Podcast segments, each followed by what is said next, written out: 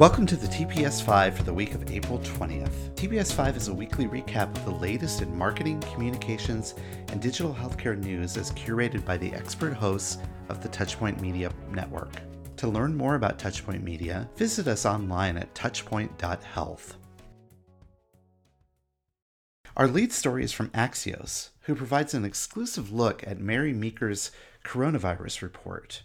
Bond Capital is a Silicon Valley VC firm whose portfolio companies include Slack and Uber. And Bond's best known partner, Mary Meeker, is a former bank analyst renowned for her annual Internet Trends Report, which many investors and entrepreneurs use as a touchstone for where technology is now and where it's going. In this 28 page report, they shared that the coronavirus's high speed spread and impact has similarities to the devastating San Francisco earthquake of 1906. Here are a few of their new findings.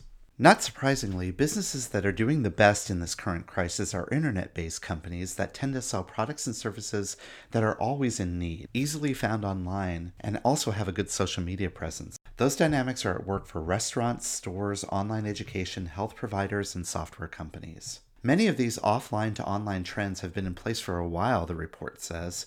COVID 19 just accelerated them. Two notable observations were related to healthcare. The first is that our healthcare delivery system in the US hasn't really transformed as much as you would think since the Spanish flu outbreak of 1918. Technology and innovation have had a little impact on the primary care patient journey. That is, patients delivering symptoms, they visit the doctor's office, the doctor diagnoses, and then tends to send the patients home, usually under watch and wait. And then either the patient recovers or escalates to the emergency room. And that pattern hasn't changed much in 100 years. The second finding is that the industry is awash in data, but lacks connectivity and insight. In the early days of the COVID 19 crisis, federal and state healthcare officials were exchanging spreadsheets to manually track utilization and capacity at hospitals. And because that data wasn't connected, public health officials were relying on theoretical exponential models that proved to be wildly sensitive to small changes in the theoretical assumptions. Despite decades of investments in electronic health records, there remains hundreds of dark, unconnected pools of healthcare data. Even when the data is available, providers are overwhelmed by the workload and the sheer volume, and therefore are not getting the benefits they would expect from digitization.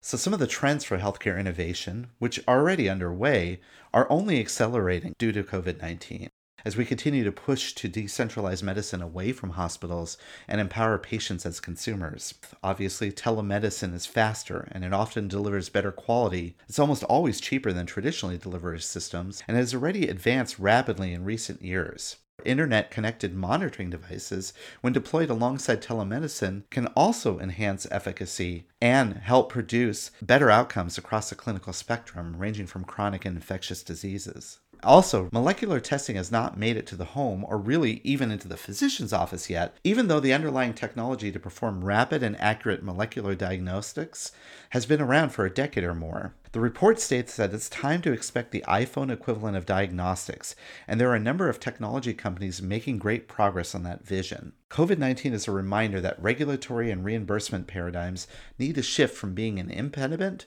to an incentive for such innovation. Other findings for the healthcare segment include healthcare is just beginning to embrace the modern data architecture of interoperability and APIs. And in the COVID 19 environment, the pressure to connect these systems is greater than ever. We need to expect innovative companies, together with government support, to accelerate connectivity without the intensive integration requirements of past attempts. Lastly, applying automation and artificial intelligence in healthcare is a reminder that our healthcare labor resources are already stretched thin. Automation will continue to make inroads in healthcare to reduce workload and improve the quality of data capture. And applying vertical artificial intelligence is just the beginning to be paired with abundant EHR data to drive the right insights to the right providers at the right time to reduce workload and improve the quality of data capture. This detailed report, which is available via the link in the show notes, concludes by stating We are optimists and believe there is hope on the other side of despair. We need government, business, and entrepreneurial intervention at scale, deployed logically and effectively to get us to the other side. And now, other headlines from this week eMarketer featured an article entitled Three Notable Differences in Digital Advertising Between the Last Recession and Now, comparing takeaways from the recession of 2007 2008 to now. The biggest difference they found is that digital advertising is no longer a minor portion of total media ad spending, and it's also no longer playing serious catch up in ad spending versus time spent. It now represents a substantial chunk of budgets. Companies mostly no longer commit to long term digital ad budgets in advance, and that's a significant change from 2007 to 2008. mHealth Intelligence published a report that indicates a group of lawmakers is urging CMS to expand mHealth coverage for mental health services during the coronavirus pandemic by allowing Medicare patients to use audio only phone platforms to talk to their care providers.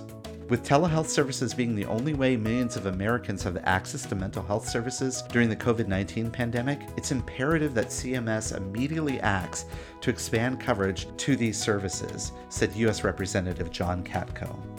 Michael Wolmering published an article on LinkedIn about deploying a health system AI center of excellence. He states that healthcare leaders reported that their organization will invest an average of $39.7 million in AI technology over the next five years. Artificial intelligence is critical for improving patient outcomes and reducing costs, he writes, and then outlines ways health systems can segment potential AI initiatives into key focus areas and prioritize areas against business strategies that will help set health systems up for positive outcomes. And lastly, in this week's Touchpoint podcast, we discuss the role of misinformation in responding to a public health crisis, how the technology companies are struggling to manage misinformation, and then feature an interview with John Brownlee of VidScript, who shares ways physicians can create authoritative health content to share with patients online.